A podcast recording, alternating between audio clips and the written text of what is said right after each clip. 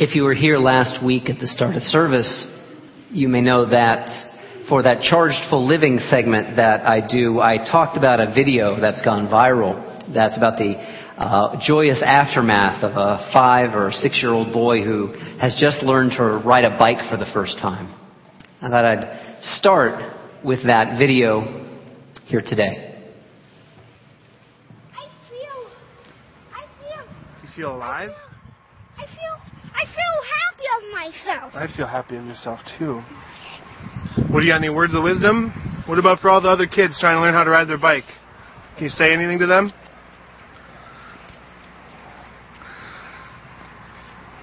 Everybody, I know you can believe in yourself. If you believe in yourself, you will know how to ride a bike. If you don't, you just keep practicing. You will get the hang of it, I know it. If you, if you keep practicing, you will ke- get the hang of it, and then you can get better and better at it as you get, as you do it. Give me some thumbs up. Thumbs up, everybody! All right. For rock and roll!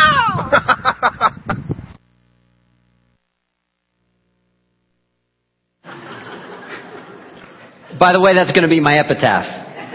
Thumbs up, everybody, for rock and roll. I love how thrilling this video, video is. How it reminds us to be thrilled with the small, very important, very critical developmental steps that we take as people through this life.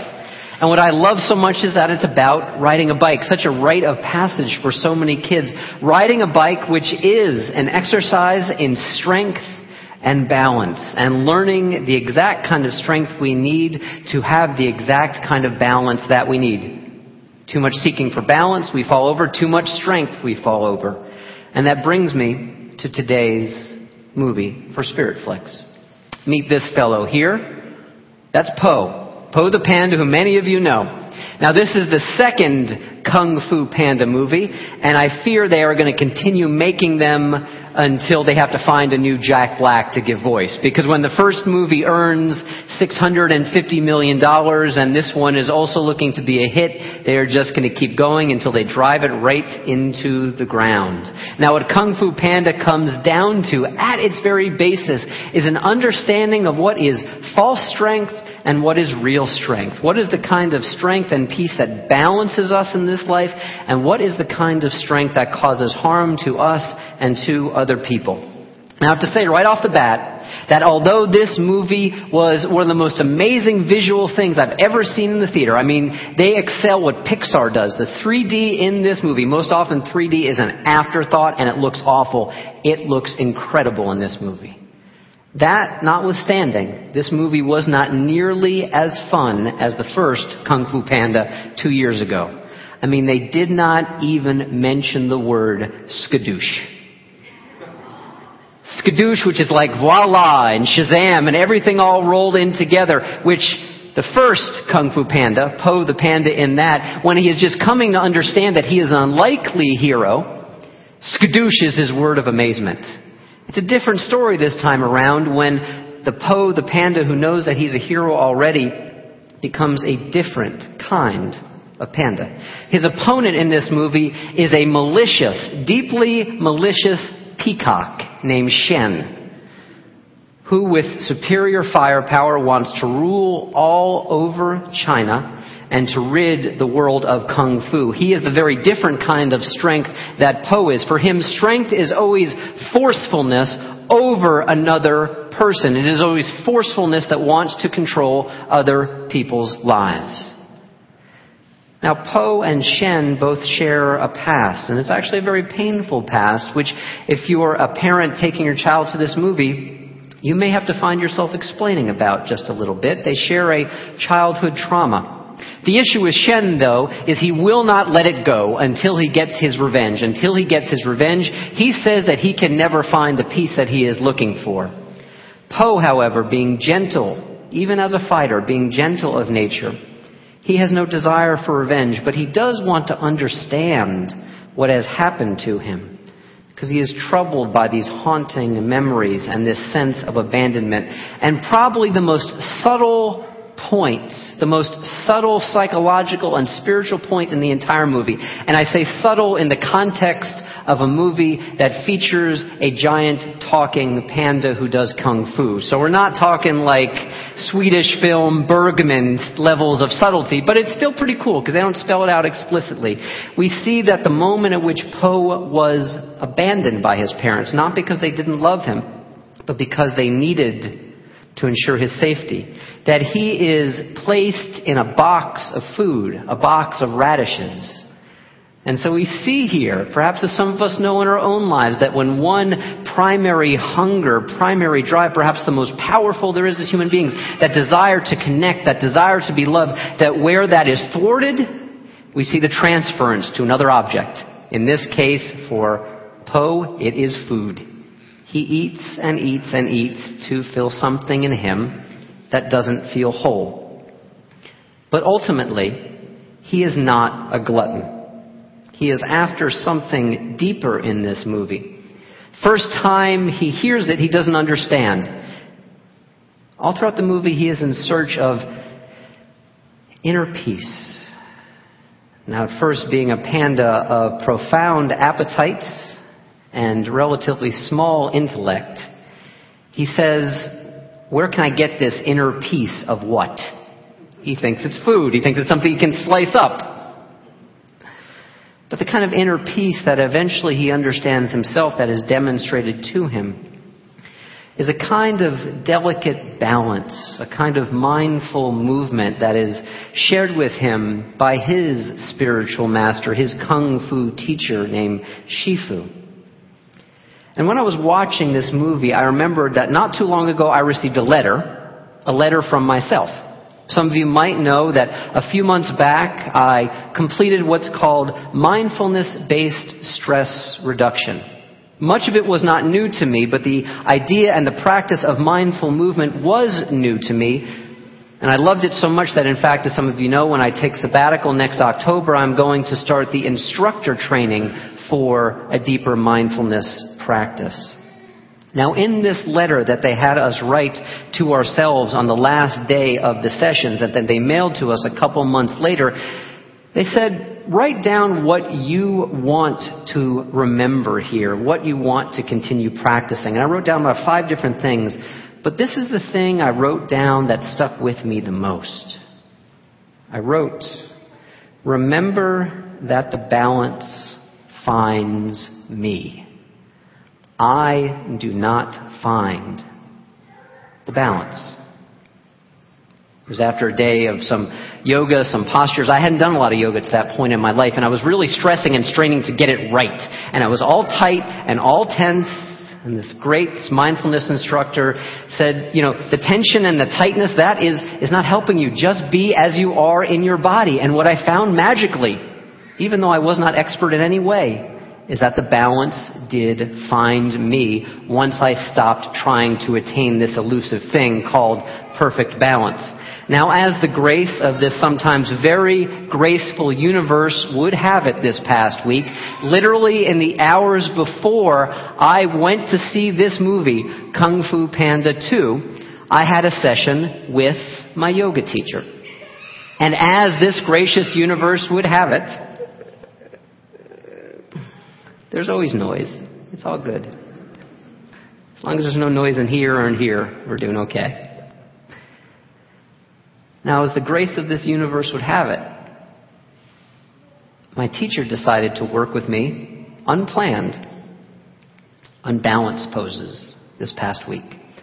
And so I'm going to risk here failing spectacularly in front of you by attempting to share with you one of the poses that I learned. It's called eagle pose. And it's alright with you if I take off my shoes before I do this? Alright. It's easier that way. Or I guess we'll see.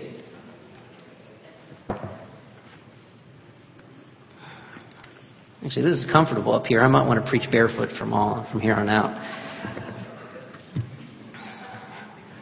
Put these over here. Now, eagle pose sort of starts like this. Sort of balance on one leg, and you come around with this leg here.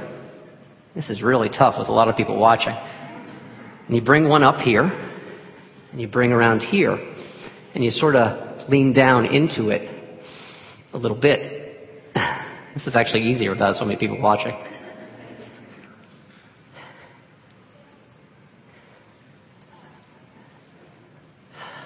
Yeah. I'm going to give this one more shot. Hmm. I knew I was putting this burden on myself, so, you know, if you're here watching this train wreck, try and forgive me, not you.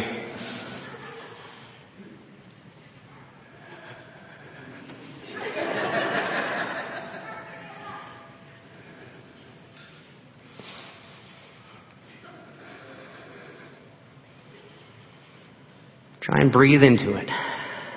Now I know this foot's supposed to be wrapped around my leg, but we're not there yet. Breathe into it. Find your center. Stay there until you stop. Now,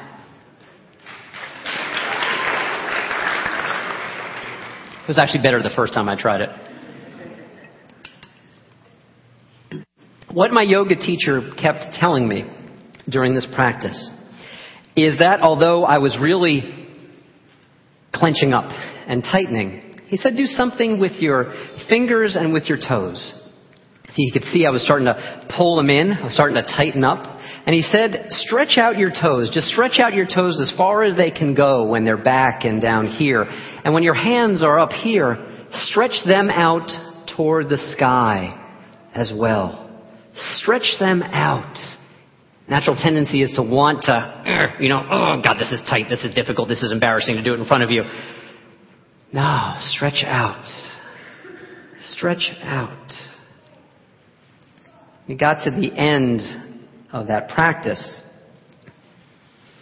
The experience of my fingers and my toes opened up. And we were talking at the end of that great session about balance. And I said that was one of the most meaningful and embodied experiences of strength without force than I have ever known in my life.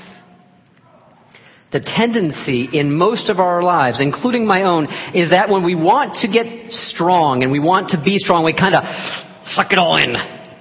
We clench up, we tighten up. When we are under pain or in duress, we tighten up, we force it. I mean, physically, physically we clench. I'm going to ask you to clench with me right now. First, clench up your shoulders. Clench up your shoulders. Be strong with me. Except it's not really strong. Clench up those shoulders. Oh, it's not easy to live this way, is it? Wrap yourself around yourself. Oh, so tight, so tense, so strong, so defended. Now let it go.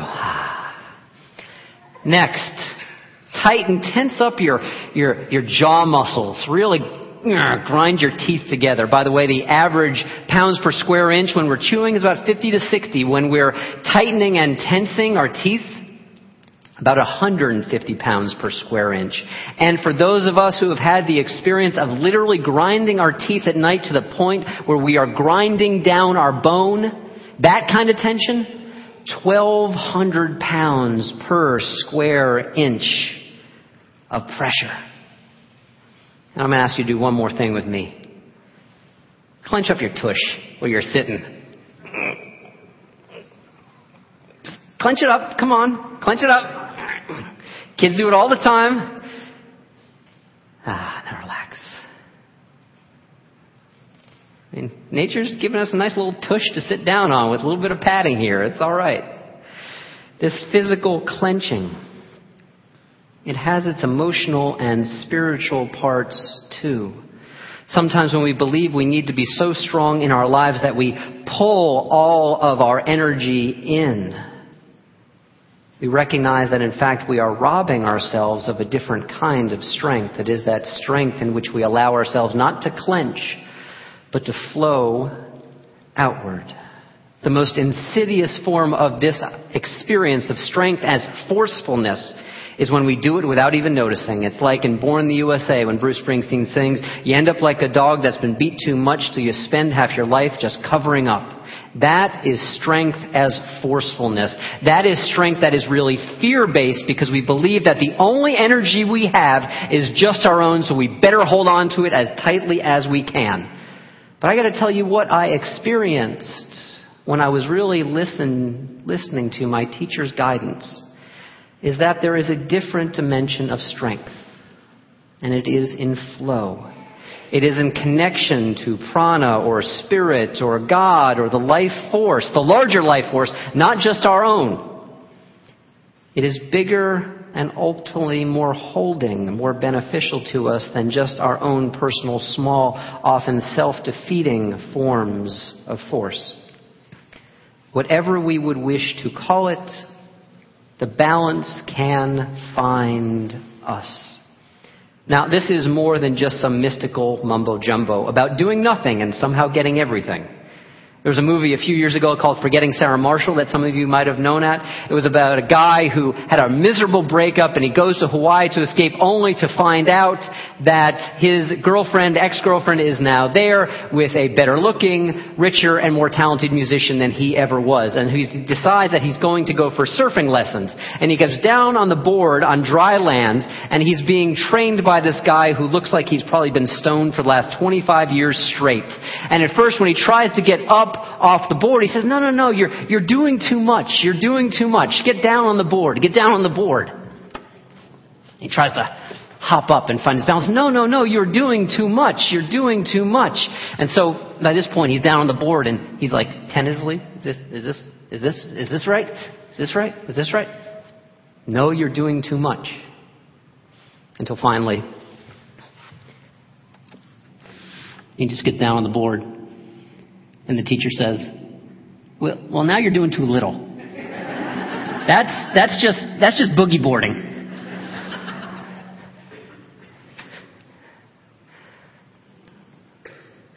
That silliness aside, sometimes in trying to find the balance, we do find it.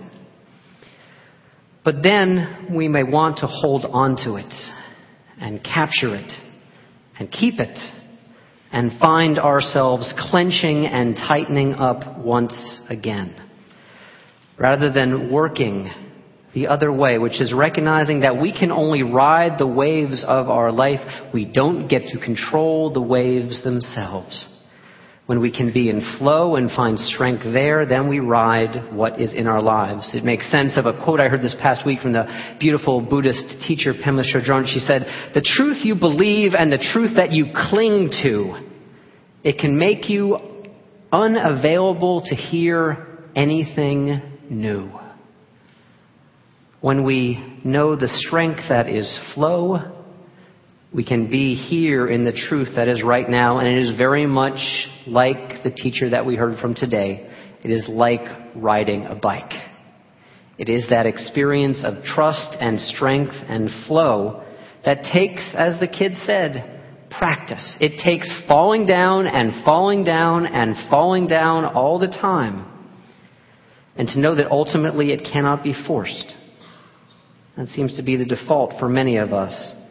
And so it is incumbent that we teach ourselves over and over and over again that with our bodies and our spirits, we can trust the kind of strength that is flow. This is the movie's triumphant scene in which Po is having the final showdown with his arch enemy, Shen. And Shen is sending these fireballs out against Po. And what Po does, like an Aikido master, is he takes these fireballs and he sort of just rolls them along his body and redirects them. Have You ever seen a Aikido? You ever seen an Aikido demonstration? It's in many ways what it is like. It is not combating force with force, neither is it becoming a victim or just absorbing the blow. It is learning to redirect that force elsewhere. What Po learns in that moment is that inner peace in life is not about the absence of crisis or the absence of conflict.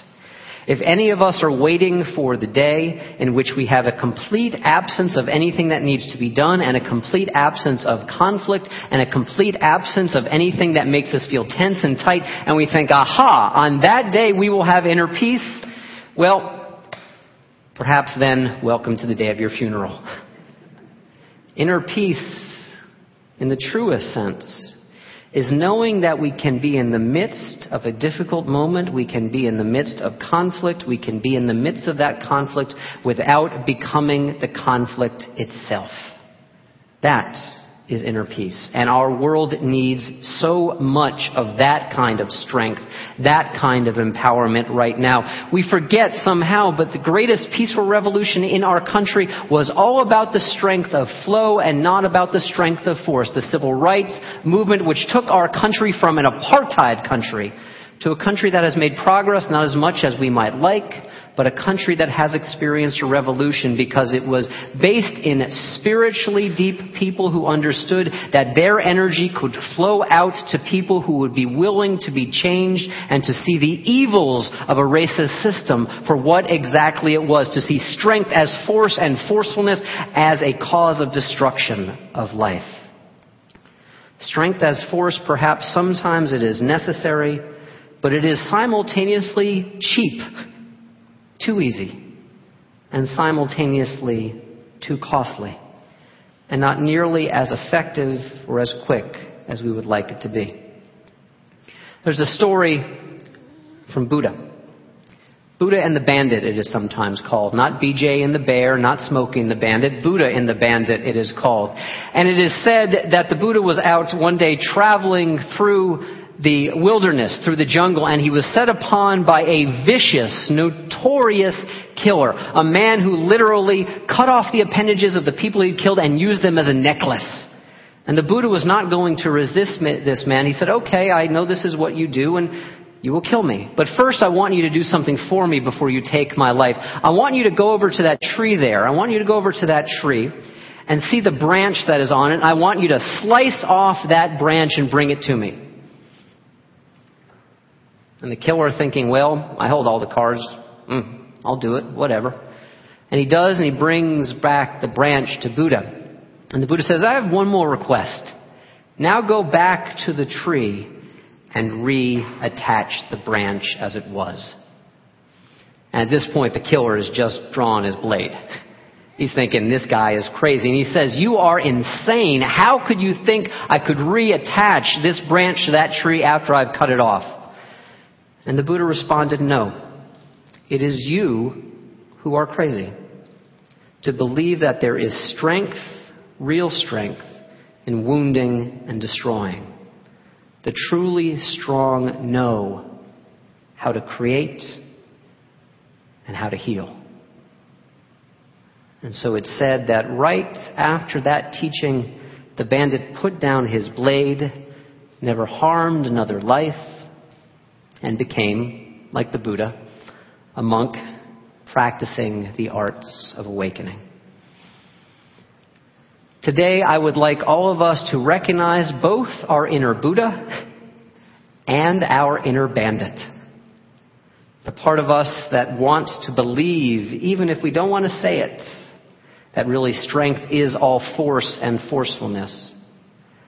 And also acknowledge the part of us that wants to extend and to open towards this life and to know that deep strength can be flow as well. Really, what I'm asking you today is this unclench. Unclench this. Unclench this. Unclench this. Let your spirit flow outward. Let your body be at peace Stretch out your being, stretch out for the flow of love. It is there already. You did not create it. That's the wonderful part. Our wonderful part is to respond. To know that we can build a bigger, deeper, wider container for our lives. And to know that when we do so, just like that kid on that bike, it'll be thumbs up, rock and roll, everybody. Amen. May you live in blessing. Let's pray together. Spirit of balance and wholeness that is ours originally. Spirit of peace and compassion. Spirit of strength. May we unlearn all the ways in which our society tells us to be strong by wanting and seeking to control others or control ourselves. Instead, may we trust that older, more ancient, primordial wisdom of when we find ourselves clenching to take that deep breath to reground ourself in the deepest strength that there is and to know that the flow is all around us as it is within us and we can enter that deeper stream of our being every moment that we choose to. May we choose to do so this moment. Amen.